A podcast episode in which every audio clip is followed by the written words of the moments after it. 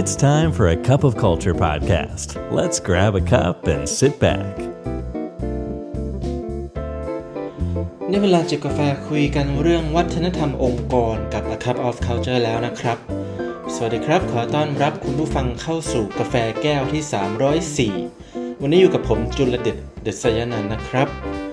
ประชาสัมพันธ์กันอีกครั้งนะครับคุณผู้ฟังเพจ A Cup of Culture ร่วมกันกับบริษัท Bright People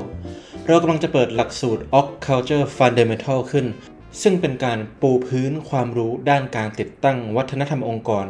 ที่ผู้เรียนสามารถทำได้เองโดยที่ไม่ต้องพึ่งพาที่ปรึกษาหรือจ่ายเงินแพงๆเสมอไปนะครับหลักสูตรนี้เปิดเป็นรุ่นที่2และจะจัดในรูปแบบออนไลน์นะครับตอนนี้ต้องบอกว่าที่นั่งเหลือไม่มากแล้วจริงๆหากคุณผู้ฟังสนใจสามารถติดตามรายละเอียดเพิ่มเติมได้ที่พินโพสเพจ Facebook ของ A Cup of Culture นะครับและในวันนี้เราว่ากันด้วยเรื่องของ Employer Brand หรือ Employer Branding นะครับคุณผู้ฟังเมื่อได้ยินคำว่า Employer Branding เนี่ยคุณผู้ฟังนึกถึงอะไรครับเราอาจจะจินตนาการภาพสำนักงานที่มีโต๊ะปิงปองหรือว่าโต๊ะสนุกวางอยู่หรือมุมหนึ่งของห้องอ่ะจะมีขนมเครื่องดื่มให้หยิบได้ตลอดทั้งวันในปี2022นี้เนี่ยสิ่งที่กล่าวมาทั้งหมดเนี่ยอาจจะไม่เพียงพอคือไม่ทรงพลังมากพอสำหรับการดึงดูดแคนดิเดตศักยภาพสูงอีกต่อไปนะครับพูดก็พูดเถอะนะครับเท่าที่พูดมาเนี่ยยังยากเลยสำหรับองค์กรหากต้องการรักษาพนักงานคุณภาพที่มีอยู่เดิมเอาไว้ให้ได้กับองค์กรด้วยและนี่จึงเป็นสาเหตุที่ทำให้คำว่า employer branding นี้เนี่ยปรากฏอยู่ในวงสนทนาของกลุ่มผู้บริหารมากขึ้นเรื่อยๆนะครับเมื่อบริษัทต้องหากลยุทธ์ในการสร้างความแตกต่างและน่าดึงดูดท่ามกลางตลาดแรงงานที่มีการแข่งขันแย่งชิงคนเก่งกันอย่างดุเดือดกอบกับกระแส The Great Resignation ที่การเป็นพนักงานประจำอาจไม่ใช่ทางเลือกลำดับแรกสุดอีกต่อไปนะครับและเมื่อองค์กรอยู่ในยุคที่ไม่สามารถทำ employer branding แบบผิวเผินได้อีกแล้วมีปัจจัยอะไรบ้างที่จำเป็นต่อการสร้างแบรนด์องค์กรที่ยั่งยืนเรามาดูไปพร้อมๆกันนะครับข้อแรกครับ reputation หรือชื่อเสียงปฏิเสธไม่ได้นะครับว่าเราทุกคนมีช่วงชีวิตอยู่ท่ามกลางการเติบโตและความเจริญรุ่งเรืองของโซเชียลมีเดียเราให้ความสำคัญไม่มากก็น้อยนะครับว่าคนอื่นคิดอย่างไรต่อภาพลักษณ์ของเราที่ปรากฏอยู่บนสังคมออนไลน์จึงหมายความว่าคนที่ทำงานสมัยใหม่เนี่ยให้คุณค่ากับชื่อเสียงขององค์กรที่ตนเองอยากทำงานด้วยเป็นอย่างมากเพราะชื่อเสียงของบริษัทย่อมส่งผลกระทบโดยตรงมายังชื่อเสียงเกียรติยศและการเป็นที่ยอมรับของตัวเองถูกไหมครับเวลาเราพูดถึงชื่อเสียงขององค์กรคำนี้เนี่ยในมุมของคุณ Brian Adams ซึ่งเป็นผู้ก่อตั้งและ CEO ของบริษัท PH Creative Agency ด้าน Employer Branding ที่มีชื่อเสียงนะครับมีอยู่หลักๆอยู่3ด้านครับหรือเขาใช้คำว่า 3C ประกอบไปด้วย Career Catalyst Culture และ Citizenship ครับ Career Catalyst เนี่ยมักจะเป็นสิ่งแรกๆที่ผู้สมัครงานตั้งคำถามว่าการได้ทำงานณองค์กรแห่งนี้จะช่วยให้พวกเขาเติบโตไปข้างหน้าได้มากน้อยแค่ไหนโดย Top Talent นะครับมักจะเลือกองค์กรที่สามารถฉายภาพให้เห็นถึงความก้าวหน้าหากเขาเข้ามาอยู่ในองค์กรนี้ยิ่งชัดยิ่งดีนะครับต่อมาครับ Culture กับ Citizenship จริงๆสามารถกรุ๊ปรวมกันได้เลยเพราะเป็น2ขาที่แยกกันไม่ออกคือวัฒนธรรมองค์กรเนี่ยมักจะบอกเราว่าพนักงานมีความเชื่อและพฤติกรรมหมู่อย่างไรซึ่งก่อเกิดเป็นสภาพแวดล้อมในที่ทำงานขับเคลื่อนโดยกลุ่มประชากรที่มีลักษณะคล้ายกันจึงเรียกว่า Citizenship นะครับตัวอย่างขององค์กรที่มุ่งสร้างชื่อเสียงให้กับแบรนด์ผ่าน Citizenship นี้เนี่ยก็เช่นบริษัทอสังหารายหนึ่งในประเทศไทยที่ส่งเสริมและสนับสนุนความหลากหลายเท่าเทียมและยอมรับความแตกต่างของพนักงานในองค์กรโดยล่าสุดประกาศให้กลุ่ม LGBTQ เนี่ยสามารถใช้สิทธิ์ลาแต่งงานได้7วันเทียบเท่าการสมรสระหว่างชายหญิงเลยนะครับการเคลื่อนไหวดังกล่าวก็เป็นการประกาศให้ทราบโดยทั่วกันแหละว่าพนักงานของบริษัททุกคนเนี่ยจะมีตราประทับที่หน้าผากแล้วนะว่าเราทุกคนสนับสนุนความหลากหลายเท่าเทียมและเสมอภาคซึ่งก็จะดึงดูด talent หรือพนักงานศักยภาพสูงในท้องตลาดที่มีชุดค่านิยมและความเชื่อแบบเดียวกันนะครับ ข้อ2ครับ employee value proposition หรือ EVP คำนี้คลาสสิกมากๆนะครับหรืออีกในหนึ่งหรือความหมายหนึ่งเนี่ยก็คือสิ่งที่สะท้อนภาพความสัมพันธ์ระหว่างองค์กรกับพนักงานฝั่งหนึ่งคือองค์กรเนี่ยคาดหวังอะไรจากการทำงานของพนักงานแล้วอีกฝั่งหนึ่งก็คือรางวัลหรือผลตอบแทนสำหรับพนักงานที่สามารถส่งมอบความคาดหวังเหล่านั้นให้กับองค์กรได้จะเป็นอย่างไรสมน้ำสมเนื้อหรือไม่ตลอดจนสภาพแวดล้อมการทำงานที่ปลอดภัยต่อพนักงานที่องค์กรจะต้องส่งมอบให้นะครับ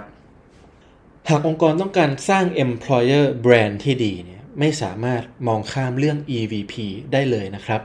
เพราะส่งผลกระทบต่อภาพลักษณ์ขององค์กรโดยตรงตัวอย่างเช่นบริษัท Tesla เนี่ยที่ดูเหมือนจะมีองค์ประกอบเพียบพร้อมต่อการเป็นองค์กรที่คนเก่งอยากร่วมงานด้วยมากที่สุดไม่ว่าจะพิจารณาจากบริบทของความทะเยอทะยานในเป้าหมายของบริษัทความเป็นองค์กรแห่งนวัตกรรมตลอดจน personal brand ของ Elon Musk เองนะครับแต่อย่างไรก็ตามภายในช่วงระยะเวลาเพียง1ปีช่วงระหว่างปี2018ต่อปี2019เนี่ยมีผู้บริหารระดับสูงหรือที่เราเรียกว่า executive เนี่ยมากกว่า88คนนะครับทยอยลาออกจากบริษัทและออกมาวิจารณ์เป็นเสียงเดียวกันว่าที่ Tesla เนี่ยมีสภาพแวดล้อมและวัฒนธรรมองค์กรที่แย่เอามากๆโดยอ้างถึงความปลอดภัยในที่ทำงานของพนักงานโรงงานและการถูกกดดันให้ทำงานอย่างหนักจนต้องสูญเสียสมดุลในชีวิตไปนะครับ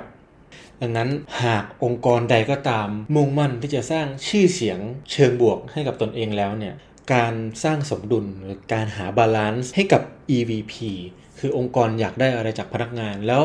เราตอบแทนพนักงานได้อย่างสมน้ำสมเนื้อหรือไม่เป็นสิ่งที่มองข้ามไม่ได้ด้วยประการทั้งปวงนะครับข้อ3ครับ employee experience ก็เป็นอีกหนึ่งคำที่คลาสสิกตลอดกาลนะครับประสบการณ์ของพนักงานระหว่างที่ทำงานให้กับองค์กรถือเป็นปัจจัยสำคัญที่สุดเลย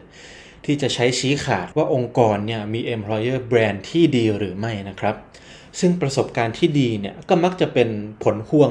มาจากการส่งมอบ EVP ที่ดีในข้อข้างต้นนี้เองนะครับคือเมื่อพนักงานเข้าใจในทิศทางของบริษัทอย่างท่องแท้สามารถส่งมอบผลงานที่พาบริษัทไปยังเป้าหมายที่ต้องการได้และในท้ายที่สุดก็ได้รับผลตอบแทนหรือโบนัสที่สมน้ำสมเนื้อทั้งหมดทั้งมวลจึงเริ่มก่อร่างสร้างตัวขึ้นเป็นประสบการณ์เชิงบวกอาจจะต่อยอดไปสู่ประสิทธิภาพที่สูงขึ้นของทั้งตัวพนักงานและองค์กรเองครับ